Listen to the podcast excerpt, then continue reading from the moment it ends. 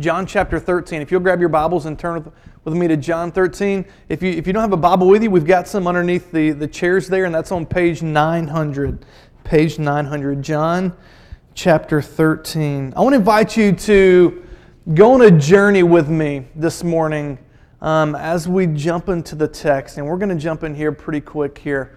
Um, this is a significant um, shift in the Gospel of John, what we're going to be looking at today in John chapter 13.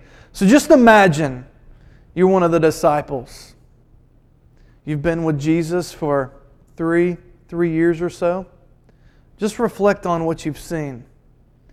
Um, in, in the Gospel of John, we have seven signs recorded here that Jesus did. Now we know he did many other things, but just to name a few, you're there when Jesus turns the water into wine. You're there with him when he tells the official son, hey, go, your son will be healed. You're there with him when he's at the pool, and there's all kind of invalids there, blind, sick, and there's, there's one that had been there for 38 years. And Jesus heals him. You're there when, when the multitudes are there, 5,000 to be specific and Jesus feeds them. You're there when the man who was born blind, never seen, and Jesus grants him sight. You're even there when Lazarus, who was dead, and Jesus raised him. Put yourself in their shoes. Jesus had done all of these signs and many more. And it says in the Gospel of John that these signs are written so that you might believe that Jesus is the Christ, the Son of God, and that by believing you might have life in His name. The purpose of these signs, everything that Jesus was doing, was to show who He truly was, so that the people would believe that He was the Son of God. Sadly, in John 12, it says this. In John 12, verse 37, John writes, Though he had done so many signs before them, they still did not believe in him. You see, Jesus came first of all for his own, for the Jews. He was a Jew.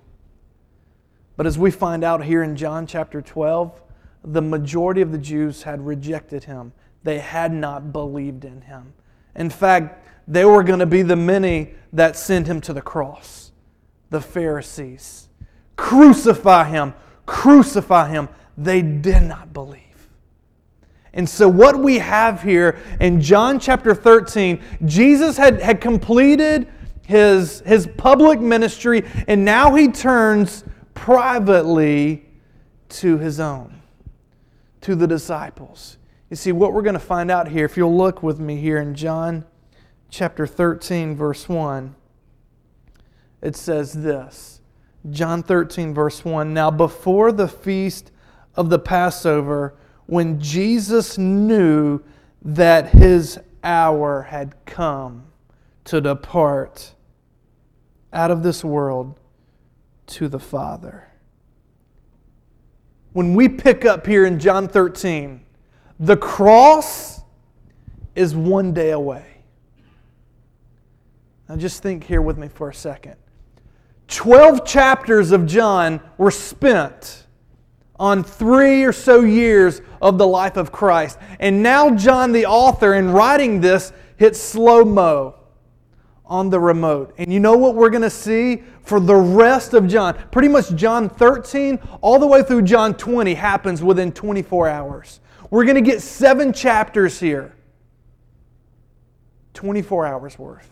And John's hitting slow mo and he's telling us, hey, this is what it's all about.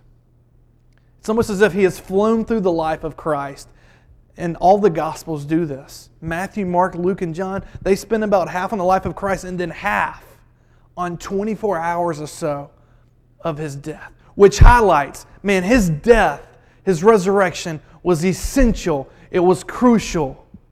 So, what's Jesus doing? His public ministry is over. And now he's gathered the 12 around him, and he is going to prepare them for what is about to happen one day from now. Think about it. Within these 24 hours to come, Jesus is going to be arrested. His very own disciples, Peter. You know what Peter's going to do in the next 24 hours?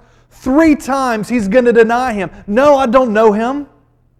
And, and we're going to, he was in this very conversation that we're about to read through right here. No, I, I don't know this guy. And Jesus is going to be crucified. This is going to be traumatic for the disciples. And obviously, they're not going to get it until he raises from the dead. So, Jesus, and this has been called the farewell discourse, it's basically if you were with Jesus the night before his death, this is what he wanted them to know. Now, you may be asking, hey, John, why do, I, why do I need to listen to anything you have to say the rest of the day? Well, here's why. This is what Jesus said to his disciples right before he died. And he thought it was that essential that they get this. And so I believe as a church, it is essential that the truth delivered here we embrace, we grasp today. So as we f- reflect through the Gospel of John, John records seven signs. And what he usually does is he tells us about these signs. So, for instance, when Jesus feeds the 5,000, he feeds them, and then we go into a long discourse about the bread of life. And it's Jesus telling them, hey, I've just given you physical bread, but hey, I want you to know I am the bread of life. You eat from my body and you drink, and you will have life. So we have a discourse on that. For instance, when he raises Lazarus from the dead, we're going to have a long discourse that's teaching us that not only is Jesus the bread of life, he is the resurrection and the life. So if you want resurrection, you want life, it is found in Christ. Now, as we come to John 13, the event is not till John 20, the crucifixion. And so, whereas so far you've had the sign, he'll feed the 5,000 and then he'll teach on it. Now, what's going to happen is Jesus is going to teach on it and then it's going to happen. So, what we have here is Jesus is unpacking the event before the event actually takes place. So, look here with me in John 13 as we read through this. John 13, I'm going to read verses 1 through 17. Now, before the feast of the Passover, when Jesus knew that his hour had come to depart out of this world to the Father, having loved his own who are in the world, he loved them to the end.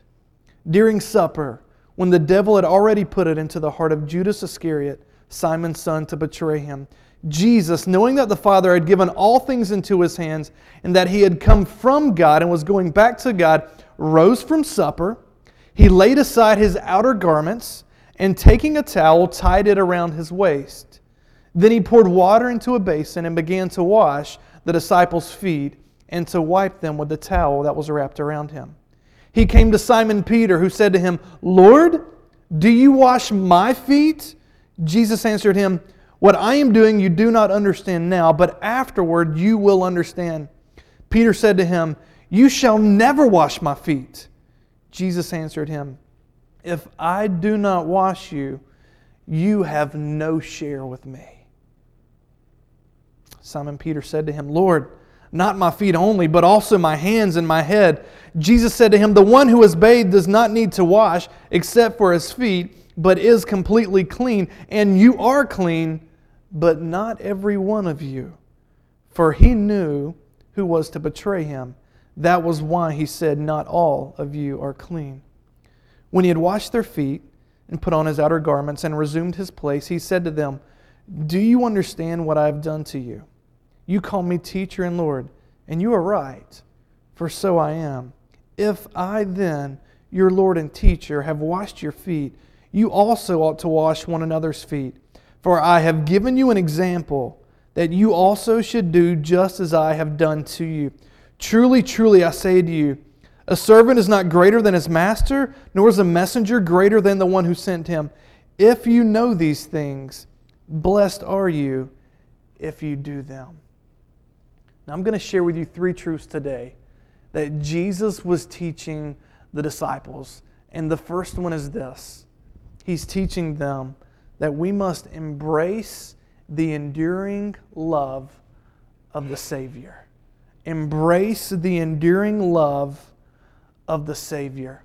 Now, as we look at this, this truth here, I'm going to kind of walk through the first verse here because this first verse is loaded and, and lays the groundwork for the rest of these 17 verses here. So, John sets the stage and he says, Now, this was before the feast of the Passover. Now, if we would have just read through all of the Gospel of John, one thing we would have gathered was this John has been setting the stage and building up this theme of the Passover. He's been developing it. Now, just reflect with me. You probably learned about the Passover um, in the Old Testament. Maybe you haven't heard about it before. So, just as a refresher here, in the Old Testament, Israel found themselves enslaved in Egypt. The Pharaoh was a taskmaster who was driving them. They were enslaved. They wanted to get out. So, what does God do? God raises up Moses. Moses meets God at the burning bush, and God tells Moses, Hey, Moses, you're going to go to these people and you're going to bring them out and you're going to take them to the promised land. So Moses goes down there and he goes to the Pharaoh and he says, Pharaoh, let my people go. And what's the Pharaoh say? He says, No, 10 times. And so what does God send? He sends plague after plague. 10 plagues. The 10th plague is the plague of the firstborn. This is where the Passover comes in. God told Pharaoh, If you do not let my people go, the plague of the firstborn, every firstborn son is going to be killed. Now, after God delivering this and telling Moses to tell Pharaoh, God tells Moses this God says, Here's what I'm going to do. I want you to go back and I want you to tell your people that they need to they need to sacrifice a lamb they need to take some of the blood from the lamb and they need to cover the doorpost. And what I'm going to do is when I come, I am if the blood has been shed over the doorpost, I am going to pass over and your son will be protected.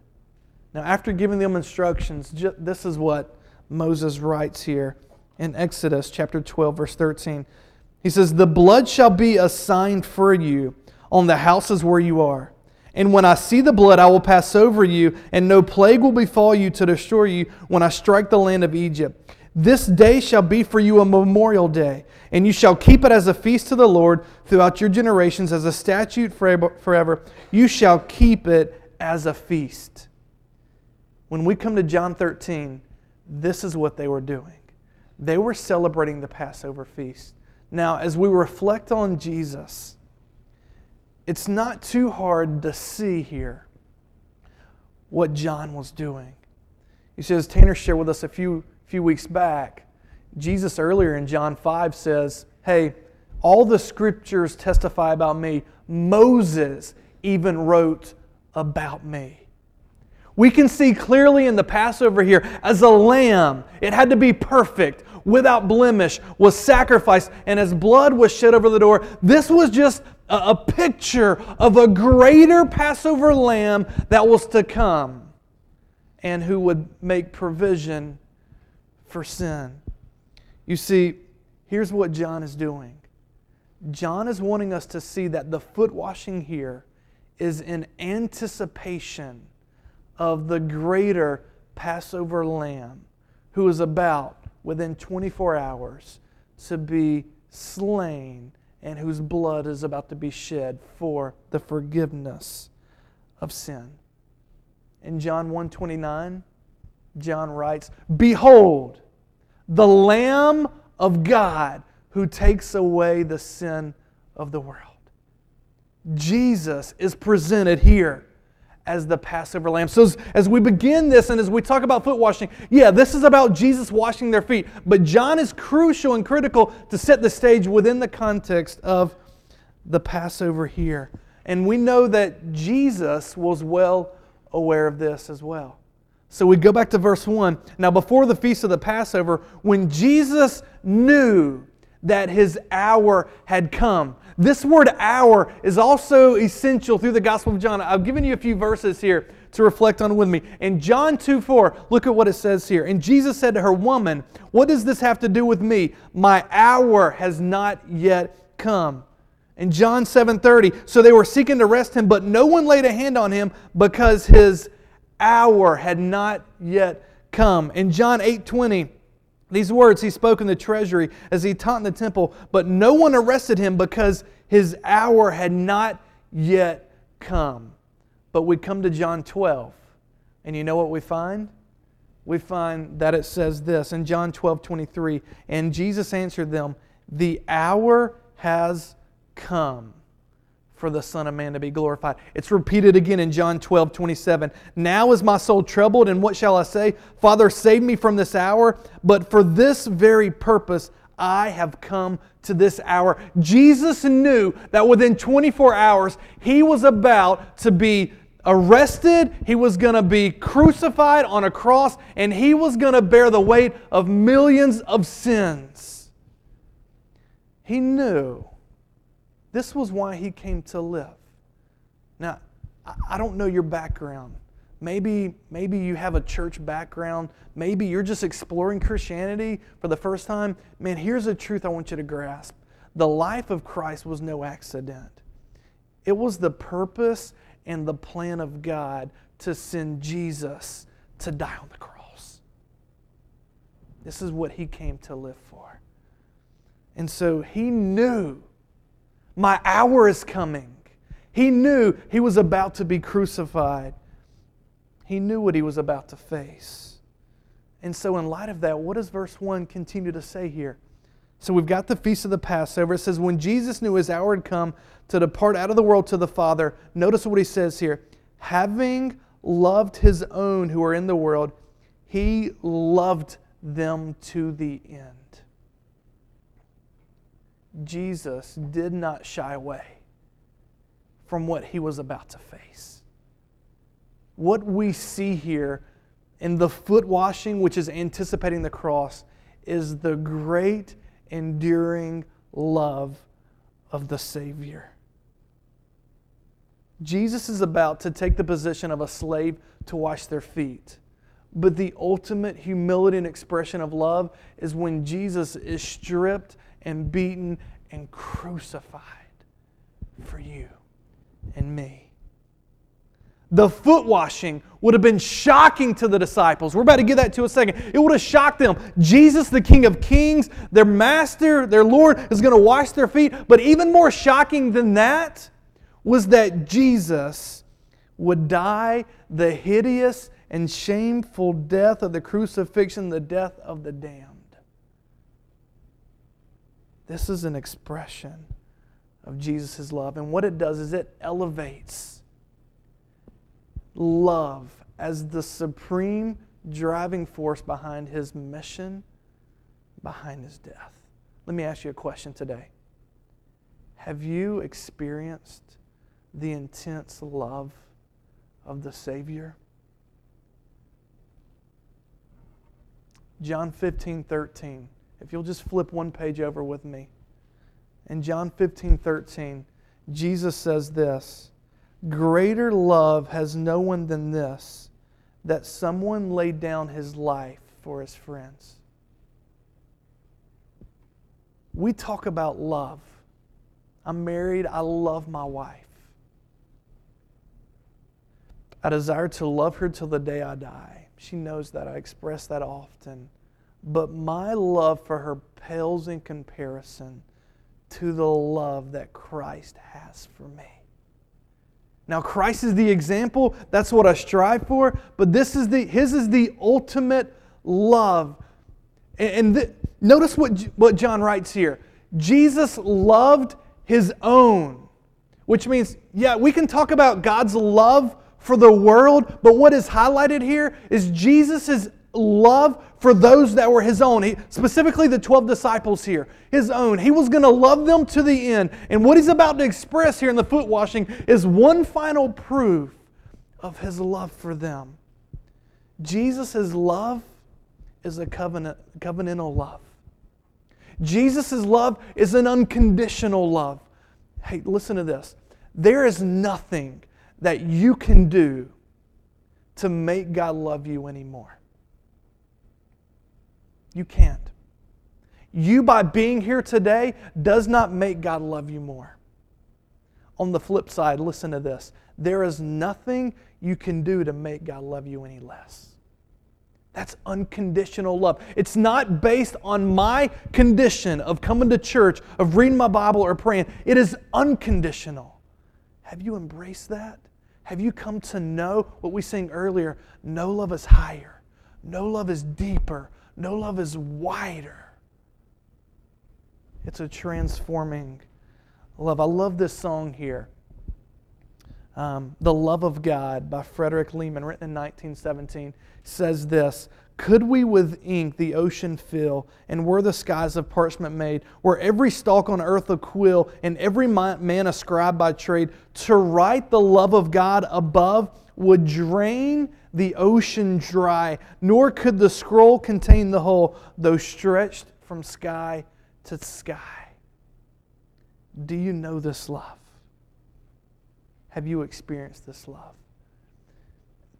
This is Jesus' love for his own. But you know what we also see here? We also see Jesus' love for his enemies. Look back here with me in John 13. It says in verse 2 during the supper, the devil had already put it into the heart of Judas to betray him.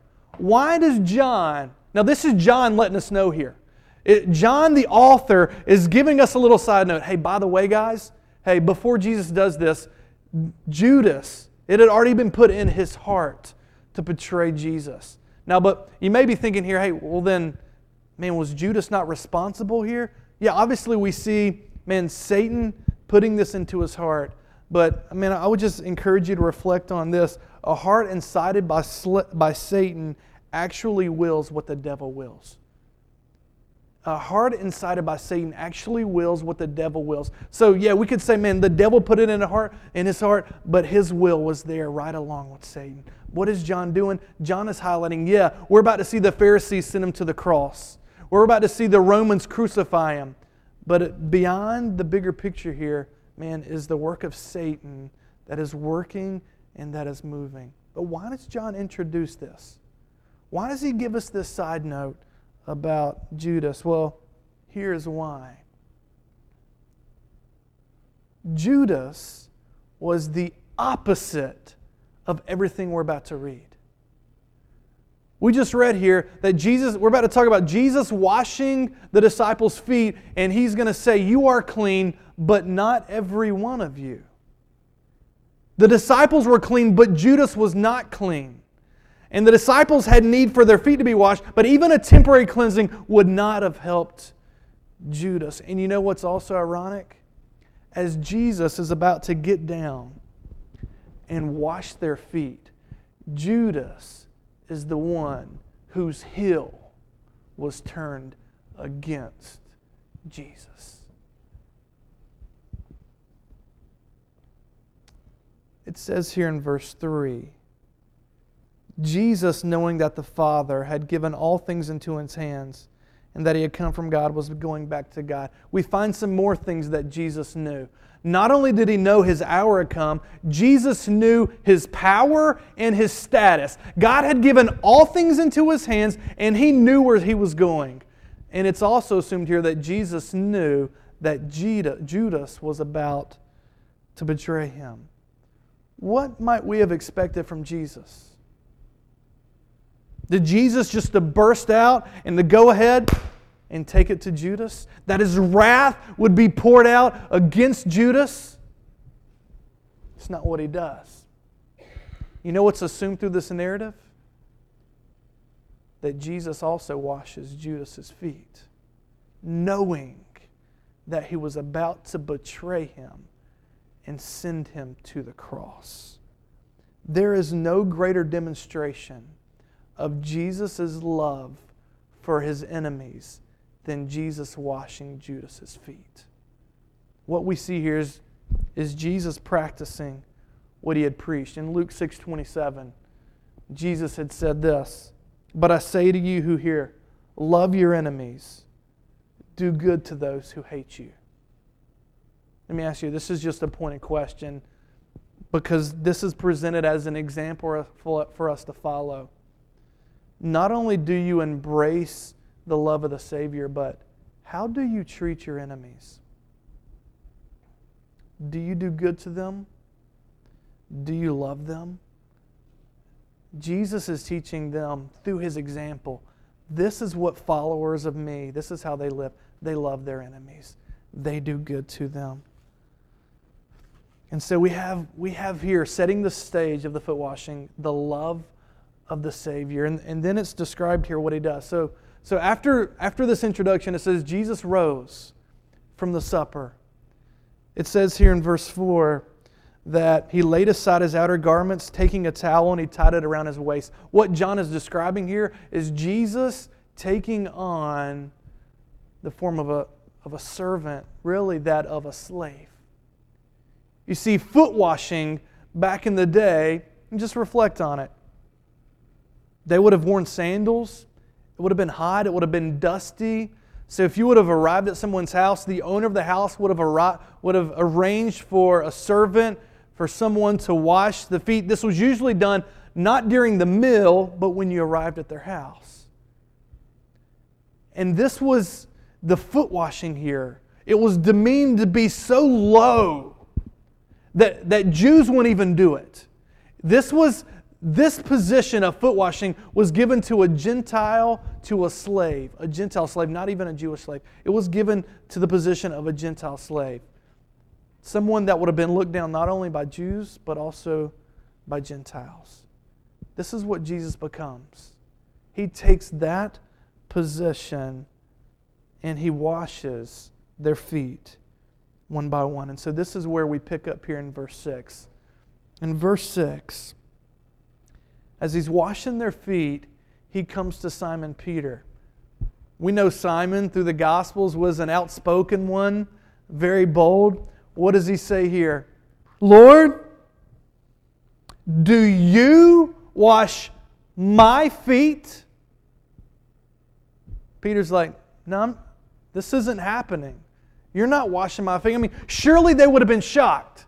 This was the master, the rabbi, the teacher. He was the King of Kings, the Lord of Lords. And now, I mean, I'm sure they were pretty embarrassed too that, that they hadn't washed his feet. And so, no, Lord, no. You're, you're not going to wash my feet. And what Jesus responds here, you need to listen up here. This is astounding. What Jesus says here in verse 7 Jesus said to him, What I'm doing, you do not now understand, but afterward you will. This is alerting us that they're not going to get this until after the crucifixion, until the resurrection. I mean, we see this. Peter's about to deny him, right? He obviously didn't get it.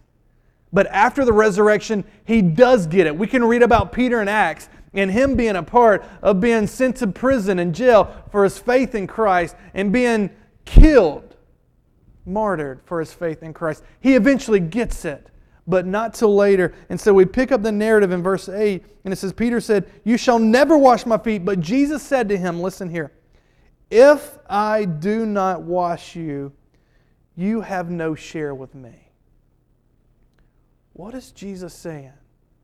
If I do not wash you, you have no share with me. And this leads us to our second truth today. The second truth is this that not only should we endure, we embrace the enduring love of the Savior, but we should be cleansed by the sacrifice of the Savior. You see, Peter here is only thinking about what is socially right Hey, no, you shouldn't be washing my feet. I should be washing your feet. But here's the point. The point that Jesus says is if I don't wash you, you have no share with me. The point is this unless the Lamb of God has taken away your sin, has washed you, you can have no part with him. We see here through Jesus' statements, there's a lot more going on here than physical foot washing. He's not just giving them an example, his foot washing is a picture of the cross. It is a picture of spiritual cleansing of sins that they so desperately needed. What does it mean here? You will have no part with me. Jesus says, You will not belong to me, you will not be mine. Jesus is the Lamb of God who takes away the sin of the world. Do you want to be a part of Christ? Do you want a share with Him? Well, then you must also be washed. You must also be washed. This shouldn't surprise us as we reflect on some verses here. Hebrews 9:22 And without the shedding of blood there is no forgiveness of sins. Ephesians 1 7. In him we have redemption through his blood, the forgiveness of our trespasses according to the riches of his grace. Acts 3:19. Repent therefore and turn again that your sins may be blotted out.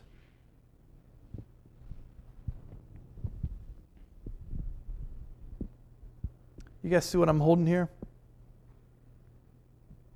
These are some Crocs flip flops. My favorite pair of my, of my daughter Ava.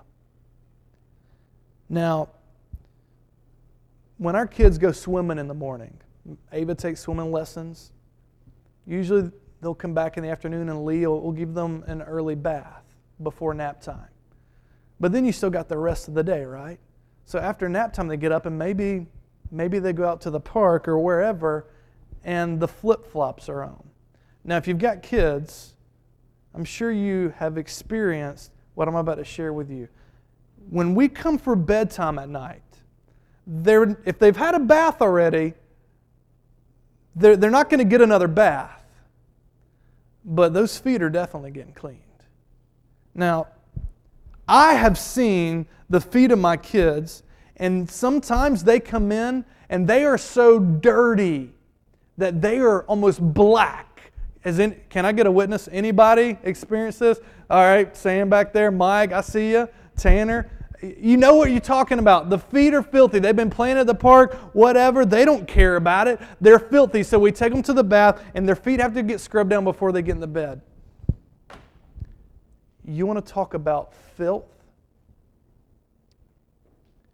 We're talking about physical foot washing here as a picture of the filth of sin that is in our lives. I want you just to reflect for a second. As you think about foot washing, man, it's one of the most unappealing parts of the body. The feet smell, they get dirty. The filth of your sin does not even compare to the filth of our feet. You may be saying, John, man, that's depressing. Man, I don't want to hear about sin. I want to hear about, let's go back to the love, the enduring love. Well, here's the point. Why talk about sin? Here's why. Because the love of God, the love of Christ, is only magnified in light of the greatness of our sin. Because here's the deal Jesus knows your sin, and He has loved you to the it is love that has driven him to the cross. So the greater you see your filth, Jesus says, you can never be too dirty that my washing through the cross cannot clean. Have your sins been washed clean? This last verse in Acts 3:19 says that you should repent and turn that your sins may be blotted out. If you're finding today that you have not been forgiven of your sin, what do you do? You believe in what Jesus has done on the cross and that his blood was shed for your sin, and you repent and you turn. You do that now. You call upon him, you confess your sin, you believe, and you turn. And you will be washed white as snow. This is the first aspect of the foot washing, but there's also another aspect as we look here. What is Peter's response? in verse 9. Peter responds and he says, Lord, not my feet, um, not only my feet, but my hands and my head also. I mean, here's what Peter gets Peter gets, I want to be with Jesus. Because Jesus has said, if I don't wash you, you have no share with me. Peter gets this. He wants to be with Jesus. And so Peter says, hey, man, I'll, I'll take a whole bath. Clean me. Hands, head, feet, whatever. Let's take it. I'll jump head in.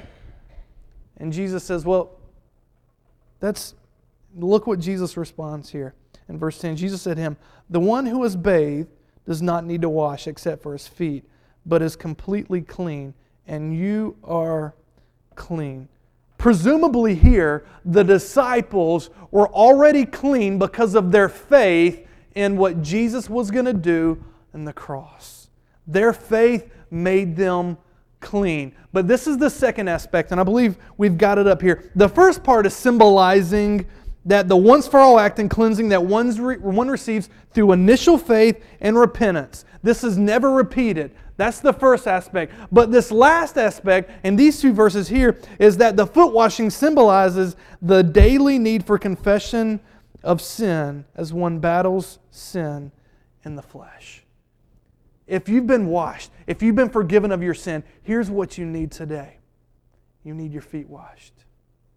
And what, what, what Jesus gives is an analogy from life. I mean, it's what I just shared with my daughter Ava. If she's had a bath, it would be it, it, would, it wouldn't make sense to give her a whole bath if only her feet are clean or only her feet are dirty.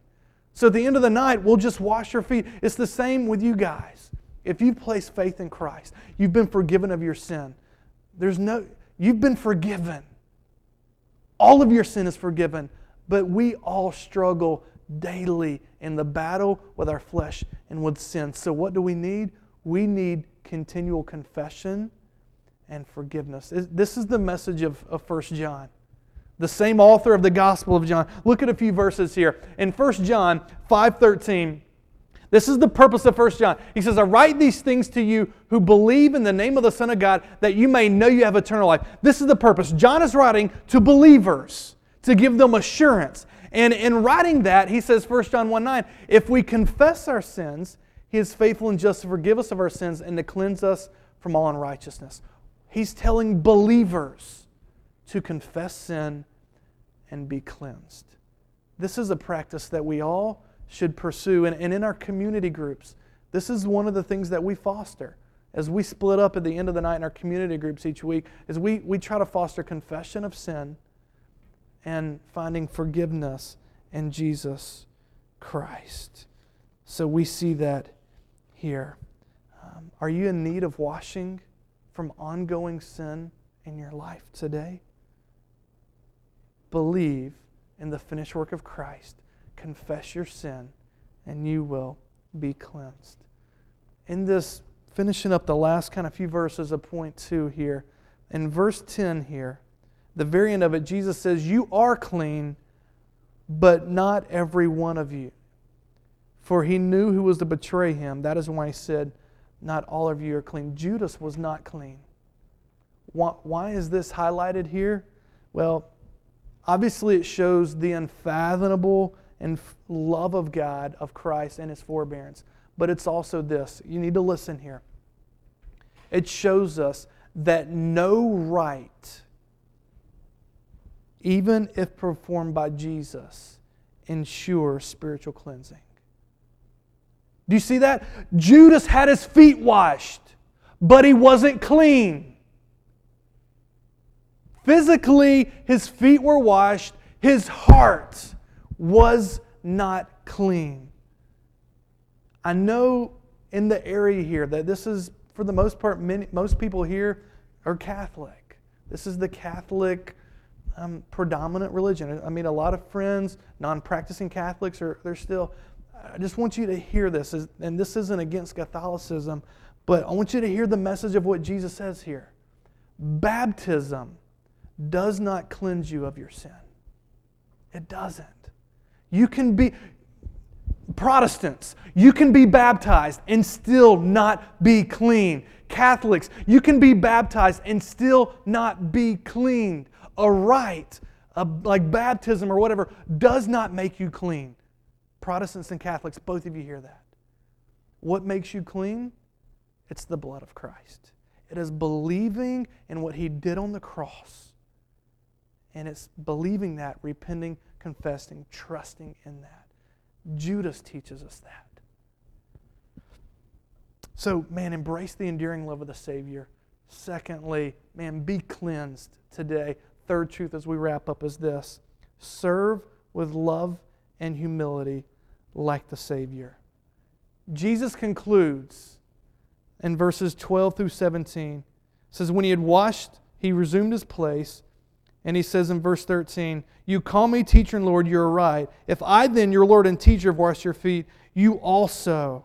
For I've given you an example that you should do just as I have done. He, he, he, here's what he does he gives an argument from the greater to the lesser. He says, If I'm your Lord, if I'm your teacher, and I am, and I've washed your feet, then nothing is too low for you to do. So the point is this if we were to go back to Luke in this same narrative of the Passover, you know what we would see the disciples arguing about? They were arguing about, hey, who's the greatest? In the Passover narrative, the Last Supper in Luke, who is the greatest? And it, this is ironic that this is the same passage where Jesus is washing their feet. And this is what he says You want to be the greatest? You become the least. You want to be, you want to be the greatest? You wash feet. You see, the rabbis would, uh, of Jesus' day, they would have promoted humility, but they would have had limits on their humility. Jesus' humility and service had no limits. He went to the lowest of lows. Let me ask you this Do you put limits on your service? Do you put limits on your humility? Where would you say, no, that, that's too low? I wouldn't do that. Jesus goes to the lowest. This is supremely seen in the cross, what we read earlier in Philippians 2. Though he was in the form of God, he humbled himself by becoming a servant, by becoming a man, and was crucified. And God has exalted him. And so here's the truth for believers in Galatians 5:13, which is our meta memo this week. For you are called to freedom, brothers. Only do not use your freedom as an opportunity for the flesh, but through love serve one another. This is what we're to do. We're to serve one another. So you may be sitting here thinking, okay, Jesus set us an example. What are we supposed to do? Set up a foot washing ministry? You know, some denominations have actually elevated foot washing to a sacrament, to, a, to an ordinance, to a rite in the local church. I don't believe that's what Jesus is doing for, for a few reasons. First of all, no other place in the New Testament is this, is this ever spoken of in that way. And so I would be cautious to elevate something to an ordinance, to a rite, to a sacrament, however you want to call that, that's never mentioned again in the New Testament. But not only that, it would be easy for us just to physically wash feet and to mask an unbroken heart and a haughty spirit. We go, oh, I washed feet today. You know what? Maybe even you do that with your service. Does your service mask an unbroken and haughty spirit?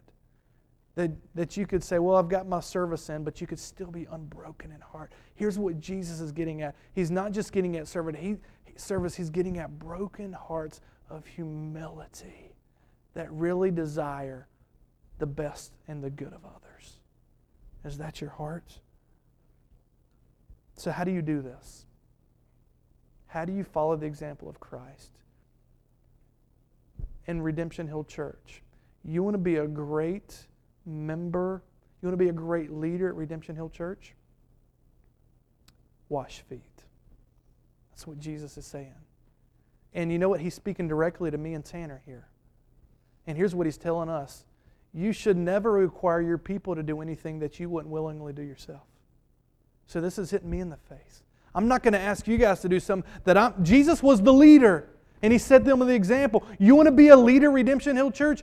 Get good at serving, at washing feet, at taking the trash out. We want hearts of servants. It would be easy for us to have the same problem the disciples had. Hey, who's the greatest among us? Is Tanner the greatest? Is Josh the greatest? Is John the greatest? Serve. What about at home? Husbands. How do you follow the example of Christ? Is there anything you won't do in the home?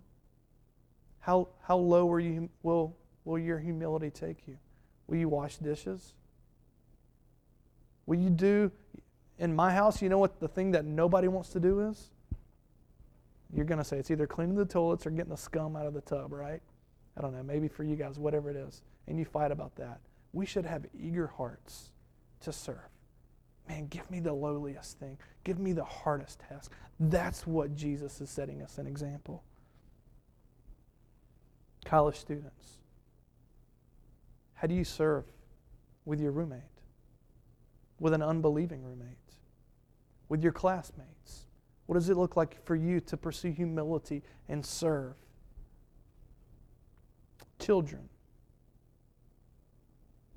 what does it look like for you in the home to serve like Christ with glad hearts? He has given us an example to follow. What about the workplace? You may be in a position of authority in the workplace. Do you serve?